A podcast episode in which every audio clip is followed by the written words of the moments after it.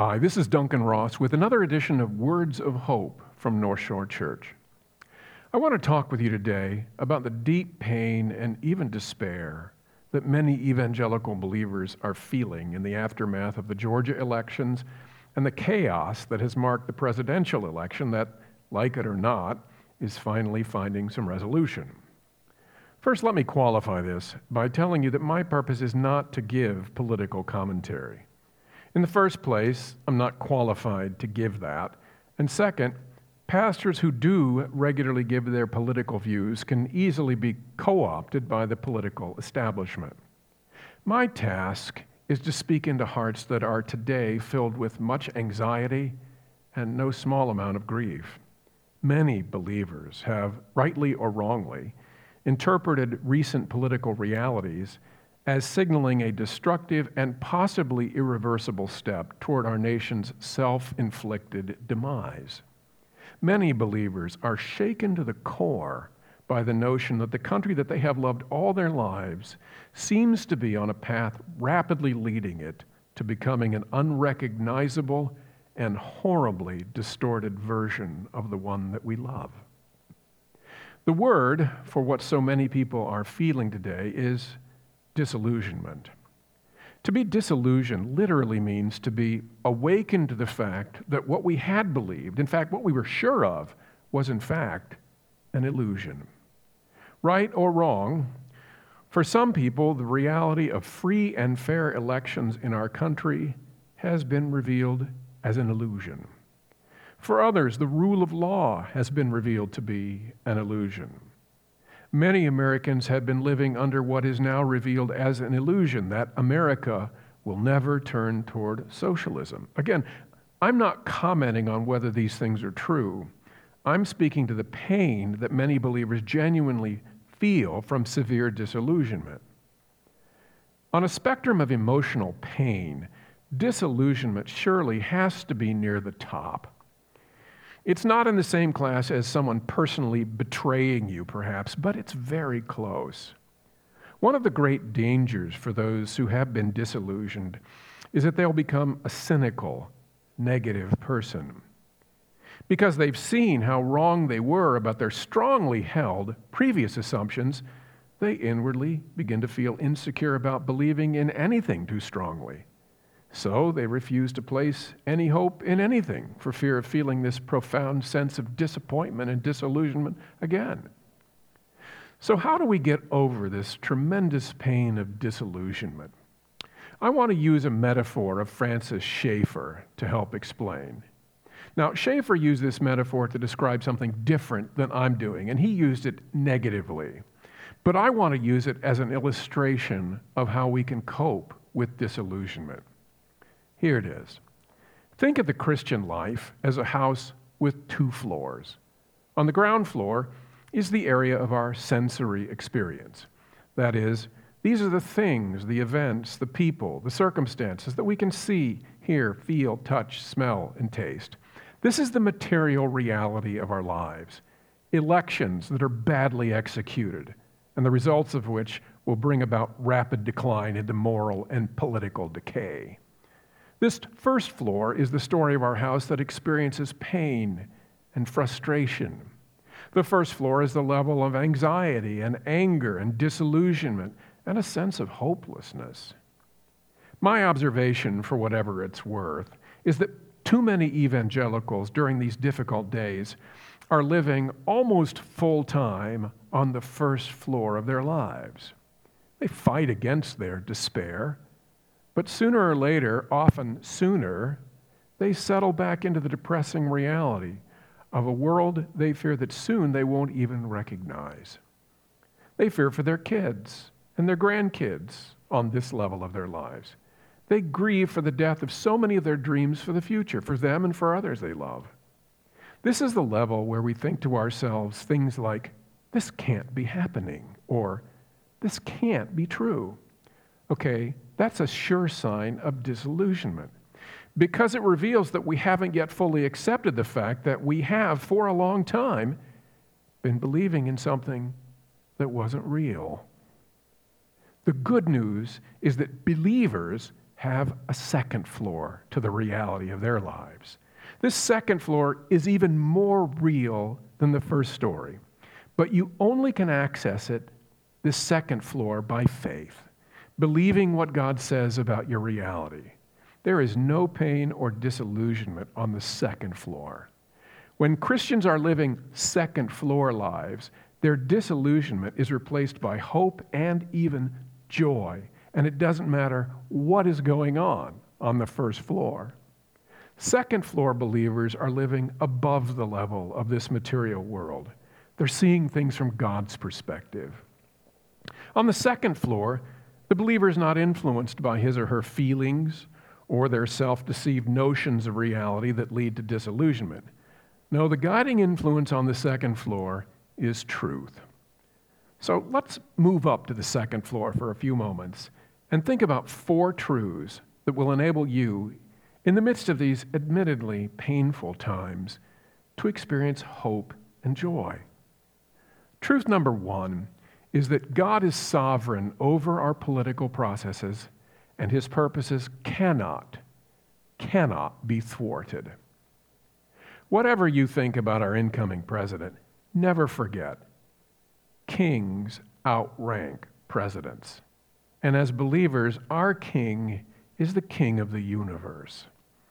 It's impossible for his purposes for me, my family, my nation, my world, to not fulfill the purpose he has for it, which is ultimately his glory. God will be glorified through our current travails. As it relates to us, Romans 8:28 rules on the second floor. That is, and we know that for those who love God, all things work together for good for those who are called according to his purpose. It's important for us to remember that when God promises that he works all things for the good of those who are called according to his purpose, that includes election irregularities, or anything else that is troubling to us at the moment.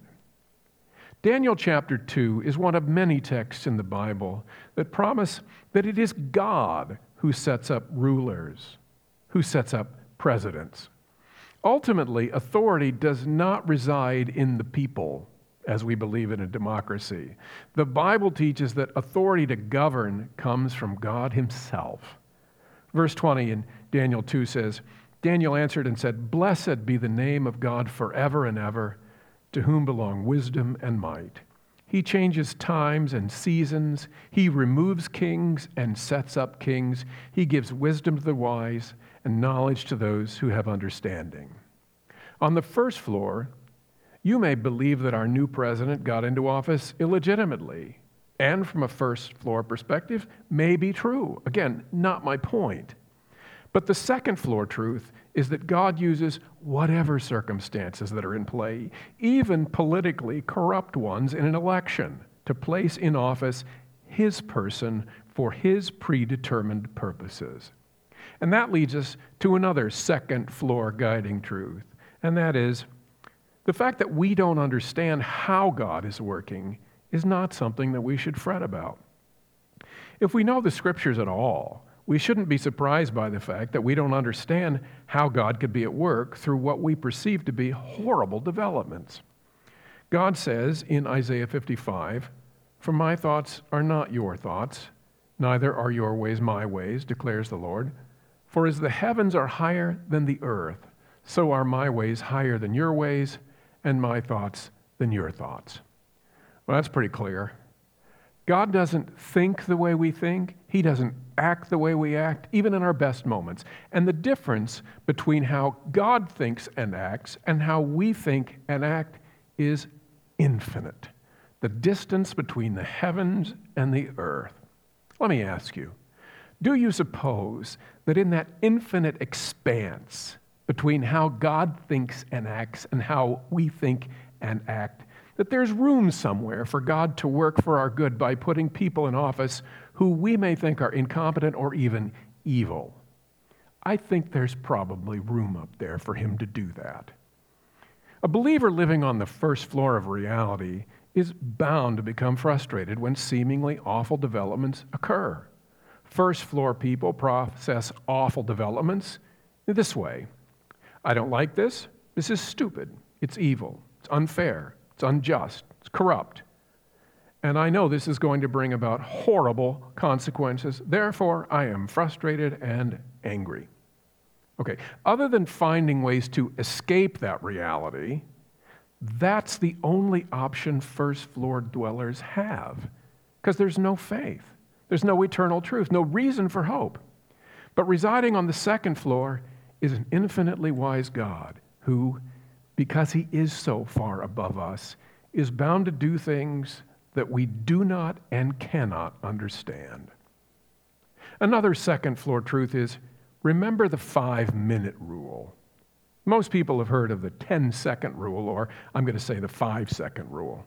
That is, if a potato chip or whatever falls to the ground, it remains viable without fear of contamination for human consumption for five seconds. I can't vouch for the shaky biology behind that rule, but it makes us feel better about eating something off the floor. The five minute rule is, however, absolutely truthful and is a huge piece of what it is to be a second floor dweller. The five minute rule is about having and maintaining an eternal perspective. We could state it this way When you're troubled about something, ask yourself, how important will this be to me five minutes after my heart stops? We can get so worked up over things on the first floor because that floor is only the here and now reality. It's what we can see, feel, taste, experience now. But on the second floor, life is lived with this five minute filter. Assuming a worst case scenario for our current situation, ask yourself how much will a socialistic, morally degenerate, corrupt nation mean to you five minutes after your heart stops? And the truth is, it won't even register. The only thing that will matter to you in that moment is where you are with Jesus Christ. Climbing from the first floor to the second floor in the midst of this and any stressful time is essential if we're to find hope and joy. A final second floor truth is because God has already done his absolute best for us, we are assured he will bring good to us out of this current dilemma. Some of you know that's just a paraphrase of Romans 8 32. Paul reminds us that he who did not spare his own son, but gave him up for us all, how will he not also with him graciously give us all things? That means that we don't have to wonder whether or not God will give us all the things we need to flourish in Him, even in the midst of our American political upheaval. We know He will because He's already done something so much more difficult and sacrificial. He took the second person of the Trinity, the infinite, eternal Son of God, and sacrificed Him as a bloodied mass on Calvary's cross wearing my sin, bearing my wrath. It's impossible to imagine God doing anything more than that for us. And because He has indeed done that, then whatever we need from Him in the midst of our current trial, a sure thing. The point to all of this is this if you find yourself anxious, angry, frustrated, frightened, hopeless, and disillusioned, if you're a believer, the problem is not with what is happening in our political system. The problem is that you are choosing to process all of this chaos and trouble on only the first floor of your life, and you cannot possibly get over your negative feelings there. And living on the first floor isn't just foolish, it's sinful. We all need to repent of this because Paul tells us in Romans 14 23 that whatever does not proceed from faith is sin. And those who live first floor lives do not walk by faith, they walk only by sight. If you're feeling horrible about the situation we currently face as a nation, it's okay to mourn, it's okay to grieve. This is not Pollyannish. Some terrible things have happened. But if you live in that place of mourning and grief, Your disillusionment may very well make you cynical and even bitter, and that is no way for a follower of Christ to be. The good news is that many evangelicals will, by God's grace, come out of this in a few days and will be better for it because they're no longer living with the illusion that this world is our home and is a really good place. The truth that will set you free is that this world is not our home and it is often a really bad place. And that includes America. But that's okay because we can access our real home, our future home, anytime we want by just walking up to the second floor and allowing the truth of Scripture, not what is on the evening news, to guide our response to this fallen world. May God give us the grace to be second floor believers for His honor and our joy. Amen.